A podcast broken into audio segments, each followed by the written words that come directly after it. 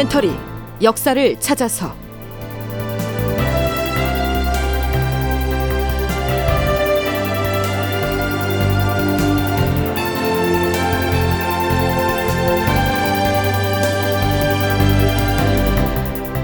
제 1185편 모화관에서의 출정식 무엇을 노렸나?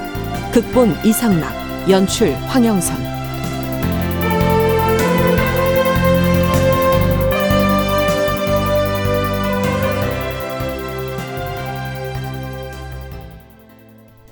여러분 안녕하십니까? 역사를 찾아서의 김석환입니다. 자, 이제 친정을 선언하기도 했고 장만을 도원수로 임명까지 했으니 북방으로 떠나 보내야겠죠.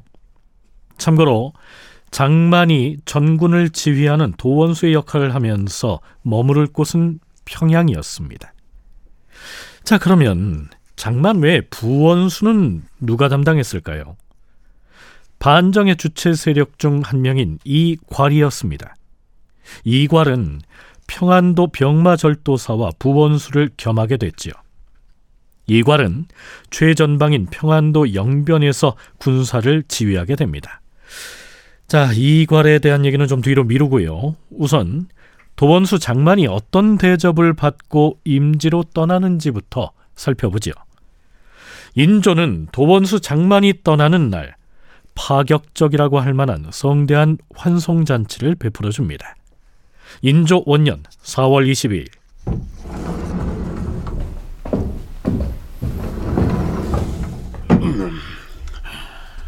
주상 전하, 신 장만이옵니다. 어, 그래. 어서 오시오. 신이 떠나는 날에 맞추어 주상 전하께서 친히 교회로 거둥하시겠다고 하시니 매우 놀랍고도 황공스러운 마음을 금할 길이 없사옵니다. 세종대왕이 전선으로 떠나는 최윤덕을 친히 전송했던 사례를 역사 기록에서 보았사온데 보잘것없는 신이 무슨 자격으로 감히 이렇듯 세상에 드문 운전을 받을 수가 있겠사옵니까? 마땅히 그리 할만하니까 하는 것이오. 만일 적이 침공해 오면 경이 전방에 나가서 힘껏 싸우고 과인이 삼군을 거느리고 나가서 뒤에서 지원을 하면 우리 군사의 위세를 크게 떨칠 수 있을 것이오. 황공하옵니다, 주상전하. 어명을 받잡고 평안도로 내려간 뒤에 긴급한 사항이 발생할 경우에는 먼저 실행에 옮긴 뒤에 전하께 보고를 올리겠사옵니다. 그리하시오. 도성을 벗어나면 당연히 장군이 임기응변으로 군사를 제어하는 법이오. 먼저 조처를 한 뒤에 보고하도록 하시오. 명심하겠사옵니다, 주상전하.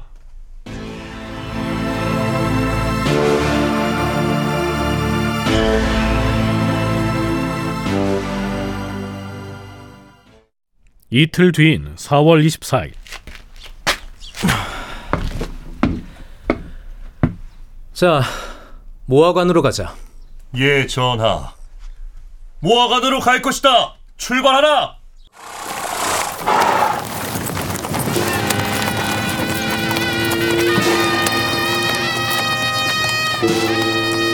어가 행렬이 모화관을 향해 출발합니다. 모화의 모는 사모한다는 뜻을 가진 글자고요. 화는 중화, 곧 중국입니다. 지금의 서울 서대문구 현저동에 있었던 중국 사신을 위한 객관을 그렇게 불렀었죠. 임금인 인조가 그 모화관으로 직접 거둥을 해서 북방의 임지로 떠나게 될 도원수 장만에게 환송연을 베풀겠다는 것입니다. 그런데요.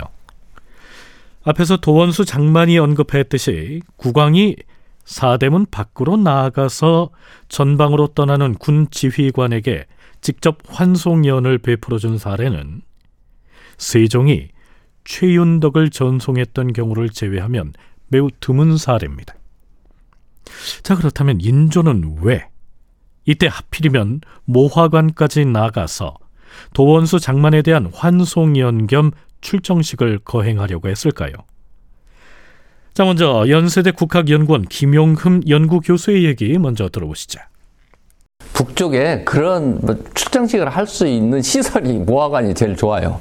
중국 사신을 마시하기 위해서 여러 가지 시설을 갖춰놨기 때문에 말하자면 후금에 대한 결전 의지를 다지기 위해서 국내적인 의미, 의미가 크다고 봐야죠.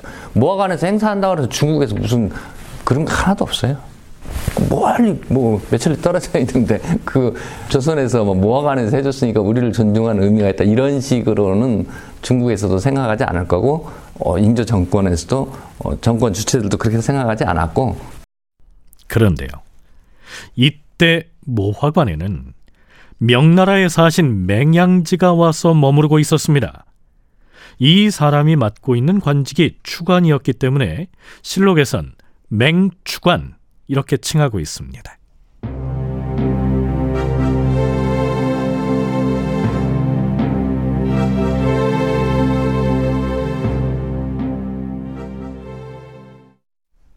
도원수 장만에 대한 환송연이 열리기 보름쯤 전인 4월 8일 인조가 서울 소공동에 있는 남별궁으로 가서 추관 맹양지를 접견합니다. 어서 오십시오. 조선 국왕 전하.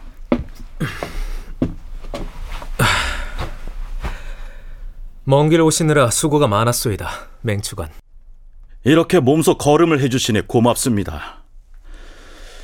아, 이번에 폐위된 전 왕은 오래도록 우리 명나라의 은혜를 입었으면서도 거꾸로 두 마음을 품었기 때문에 하늘과 신령이 다 함께 분노했었는데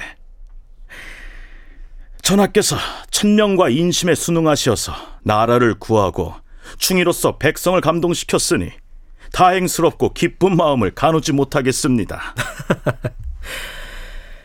나는 본래 재주나 덕이 없는 사람이었는데 대비로부터 왕위를 이으라는 명을 받았기 때문에 이 자리를 감당하지 못할까봐 두려울 뿐이요. 이전에 왕은 혼미하고 용렬하여서 우리의 선대 임금들이 200년 동안 사대해온 중국에 대한 의리를 저버렸어요. 임진왜란 때 구원해준 중국의 은혜를 생각하지 아니하고 오랑캐를 정벌할 때 몰래 장수를 사주해 군대의 기밀을 누설케 함으로써 결국 패전하게 하였소이다. 하여 나는 마땅히 명나라와 마음과 힘을 하나로 합쳐서 기필코 후금 오랑캐를 무찌를 생각뿐이외다. 조명연합군이 작전에 나섰던 사르후 전투 당시 광해군이 총사령관인 강홍립에게 일부러 후금군에게 기밀을 누설하도록 사주를 했기 때문에 전쟁에서 패한 것이었다. 인조는 이렇게 말하고 있죠. 광해군이 강홍립에게 기밀을 누설하게 시켰다거나 그 때문에 이길 수 있는 전투에서 졌다거나 이런 내용은 사실 터무니없는 말이었죠. 하지만 반정의 정당성을 강조하기 위해선 광해군이 명나라의 은혜를 저버렸다 이렇게 밀고 나가야 했겠지요. 무엇보다 장차 명나라 황제의 책봉을 받는 일이 급했으니까요. 이번에 내가 조선의 경계 지역에 들어와 머물면서 여론을 살펴보니 지금의 전하가 진정으로 충의롭다는 소문이 많이 들렸습니다. 지금 전하께서 우리와 협력해서 오랑캐를 섬멸하겠다는 말씀을 하셨는데 그렇게만 되면 전하께서는 앞으로 영원토록 사라지지 않을 공적을 세우시게 될 것입니다. 황제께서 이런 보고를 들으시면 어찌 아름답게 여기시고 기뻐하지 않으시겠습니까? 황제 폐하의 조정을 위하는 일이라면 어찌 감히 털끝만큼이라도 회의함이 있겠소이까? 명나라에서 후금 오랑캐를 투벌하기 위한 전쟁을 결정하고 우리에게 출병을 기별하면 우리는 마땅히 협력할 것이오. 출정 보름 전에 인조와 이런 대화를 나누었던 맹양지가 바로 그 모화관에 머무르고 있었던 것이죠. 인조가 굳이 서대문 밖 모화관까지 가서 도원수 장만에 대한 출정식을 베풀어 주기로 한 데에는 모화관에서 이를 지켜볼 맹양지를 의식했기 때문이 아니었을까요?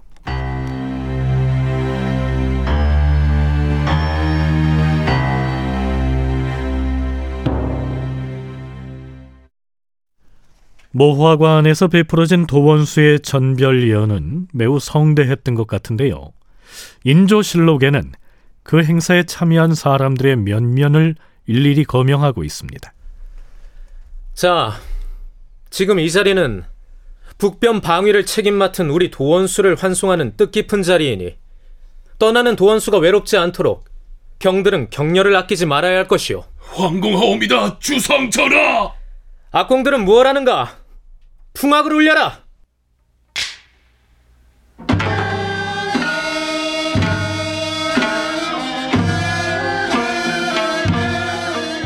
임금이 모화관으로 거둥하여 도원수 장만을 전송하였다.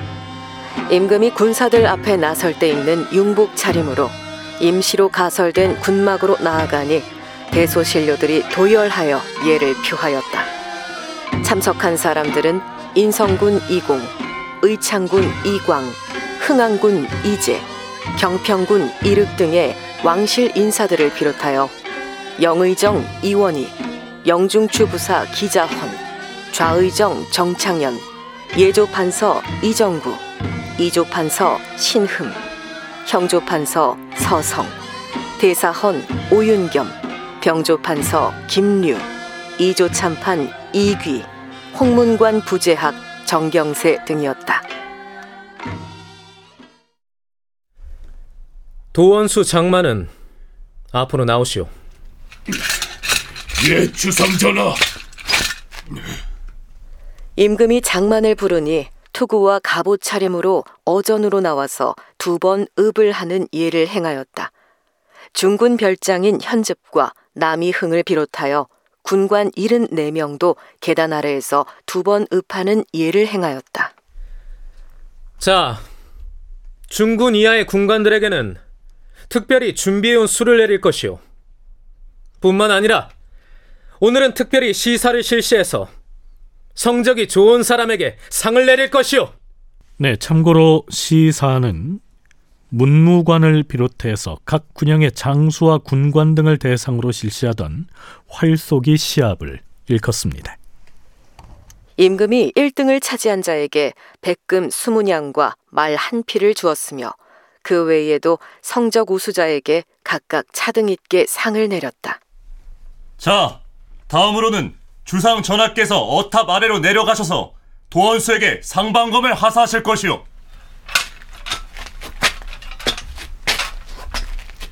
참고로 상방검이란 임금이 대신이나 장수에게 전권을 위임한다는 의미로 내려주는 보검을 말합니다. 임금은 상방검을 하사하면서 장만에게 이렇게 말했다. 병에게 과인의 전권을 위임하노니 군을 통솔함에 있어서 대장 이하로 명을 듣지 않는 자는 이 검으로 목을 쳐서 처단하시오. 상방검을 하사한 것을 끝으로 도원수를 비롯한 중군, 별장, 군관 등이 모두 임금에게 두 번 읍을 하는 예를 행하고서 물러갔다. 그런데 동북아 역사재단 장정수 연구위원은 인조가 모화관까지 거둥을 해서 이렇게 요란스럽게 출정식을 개최했던 배경을 이렇게 설명하고 있습니다. 명나라의 그 추관, 그러니까 맹양지라는 사람이 있었어요. 보라고 한 거죠. 근데 보면 가진 오바를 다 하거든요. 막 술 내리고 막 상반검을 막 하사하면서 야 너 이하로 뭐 말 안 들으면 다 죽여버려 막 이러고 막 거기서 활쏘기 시험도 보고 온갖 그러니까 굉장히 거창하게 합니다. 이게 왜 거창하다고 할 수 있냐면 나중에 인조 3년에는 이용주라는 사람을 또 도원수 임명하거든요. 그 뒤에는 이제 김시양, 김자점 이렇게 도원수를 몇 명 나와요. 왕 안 나갑니다. 이때. 장만 이후로도 반정 주체 세력이었던 김자점을 비롯해서 여러 명의 도원수가 임명돼서 전방으로 나아가게 됐지만 그들을 환송하는 자리에 인조가 직접 나가서 격려한 사례는 이후로 일절 없었다는 얘기입니다.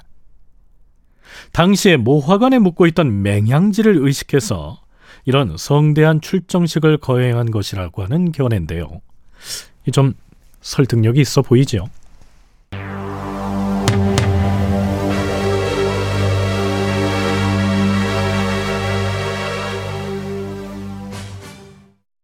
자, 그런데요. 모화관에서의 출정식을 기술한 인조실록에 그 이름이 빠진 사람이 있습니다. 반정 당시의 북병사, 즉 함경도 병마절도사로 있으면서 반정의 주체 세력으로 참여했던 이괄이 그 사람이죠. 장만에 대한 환송식이 열리기 40여일 전인 3월 15일에 병조판서 김류가 인조에게 이렇게 건의합니다. 전하, 이괄은 지금 북병사의 신분으로 도성에 머물고 있사온데 그대로 함경도 현지에 부임하도록 하시겠사옵니까? 아 물론 북방의 방어 임무가 중하긴 하오나 국가의 근본이 되는 한양과는 같지 않사옵니다. 또한 이괄은 반정거사에서 큰 공을 세웠으니 한양에 머물게 하고서 그에게 도성 방어를 의지하는 것이 마땅하옵니다. 그러자 인조는 이렇게 말하죠. 북방의 군사 방위는 이 사람이 아니면 수습할 수가 없소. 하지만 김류에 이어서 이귀도 그를 도성에 남겨야 한다고 재차 청하자 인조도 받아들인 것으로 돼 있습니다. 그런데요, 도원수로 임명된 장만은 모화관에서의 출정식이 있기 열흘쯤 전인 4월 12일에 인조에게 이렇게 청하지요. 전하, 전략 전술에 능력 있는 장수가 너무도 부족한 것이 걱정될 뿐이옵니다. 지금 부원수 자리가 비어 있어서 급한 사태가 발생할 경우 대처하는 데에 애로가 있을 것으로 사료되옵니다. 이괄이나 이서 중에서 한 사람을 택하여 서북 변경으로 파견하는 것이 마땅할 것이옵니다. 그러자 인조도 화답을 하지요. 우수한 자를 모두 차출해서 누구든 함께 데리고 가도 무방하오. 자, 이렇게 해서 한양에 남는 듯 했던 이괄은 부원수 겸 평안도 병마절도사에 임명돼서 멀리 전방인 영변으로 떠나게 돼 있었던 것으로 보입니다. 하지만 장만보다는 한참 뒤에 현지에 부임하게 되는데요. 자, 그렇다면 당연히 모화관에서의 출정식에 이괄도 참석을 했겠지요. 인조실록에는 이괄 관련 내용이 기술돼 있지 않은데요. 연려실 기술에서는 1월록의 기사를 인용하면서 이렇게 기술하고 있습니다. 임금이 장만을 도원수로 이괄을 평안도 병마절도사 겸 부원수로 임명하였다. 임금이 친히 모화관에서 환송식을 열었다. 임금이 장만에게 상방검을 내린 뒤에 장만이 탄 수레바퀴를 밀어서 보내는 의례를 행하였다. 그 모습을 지켜보는 이괄의 얼굴에 불만스런 기색이 역력하였다. 그것을 눈치챈 신경진이 이괄에게 말했다. 영감, 너무 낙담 마십시오. 영감이 이번에 북방 변경으로 가게 됐지만 그곳은 우리들도 언젠가는 다 한 번씩은 거쳐야 할 곳입니다. 다음에 영감이 평안절도사 임무를 마치고 한양으로 오게 되면 그때는 그 자리에 내가 대신 가리다. 신경진이 그렇게 말하자 이괄이 벌컥 성을 내며 말했다. 영감은 조정에서 왜 나를 북방 오지로 보내는지를 모르시겠소. 한양에서 나를 내쫓아버리려고 그러는 것이오. 영감은 절대로 그런 처사에 속지 마시오. 그런데요. 우리가 왜 여기에서 이 괄에게 시선을 돌리느냐고요? 반년 뒤인 인조 2년 1월에 이 이괄이 북방에서 군사를 일으켜서 도성으로 진격을 해오는 충격적인 반란을 일으키기 때문입니다. 다큐멘터리 역사를 찾아서 다음 시간에 계속하겠습니다.